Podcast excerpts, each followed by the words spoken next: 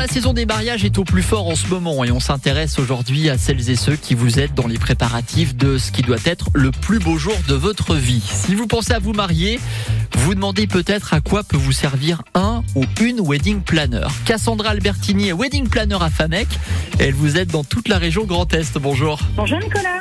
Cassandra, avant de voir à quel moment on doit faire appel à vous, dites-nous déjà pourquoi on fait appel à vous. L'idée, c'est de décharger une partie du boulot des, des futurs mariés. Tout à fait. L'idée, c'est de, de les décharger.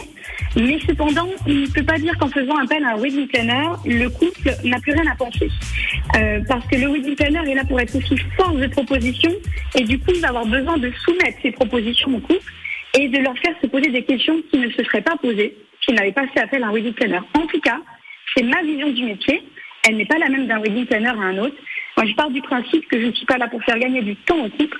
Je suis là pour amener le temps qu'ils vont passer sur leur mariage, le déplacer en fait euh, sur des éléments euh, autres que ceux auxquels euh, ceux sur lesquels ils se seraient concentrés s'ils n'avaient pas fait appel à moi.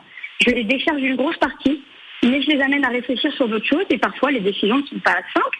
Euh, ça nécessite beaucoup de, de, discussions avec son conjoint, avec sa famille. Et, euh, et donc voilà, du coup, je les décharge, mais en même temps, je les amène à réfléchir à plein d'autres petits détails et euh, comme on dit, la perfection se cache dans les détails.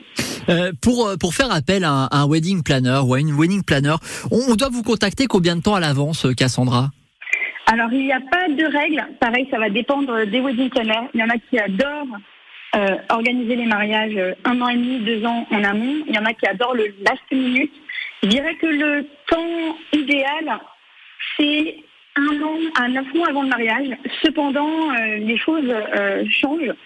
Euh, Post-Covid, on se retrouve avec un nombre de mariages qui a explosé. ce ne sont plus les reports, ce sont toutes les personnes qui ont attendu de se marier. Et du coup, le nombre de mariages est en pleine explosion depuis, depuis cette saison 2023.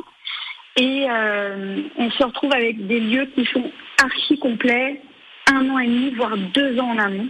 Et du coup, euh, ça nécessite de s'y prendre peut-être un peu plus tôt qu'avant, ne serait-ce que pour la recherche du lieu, pour booker sa date, et après le reste, on peut prendre un peu plus son temps.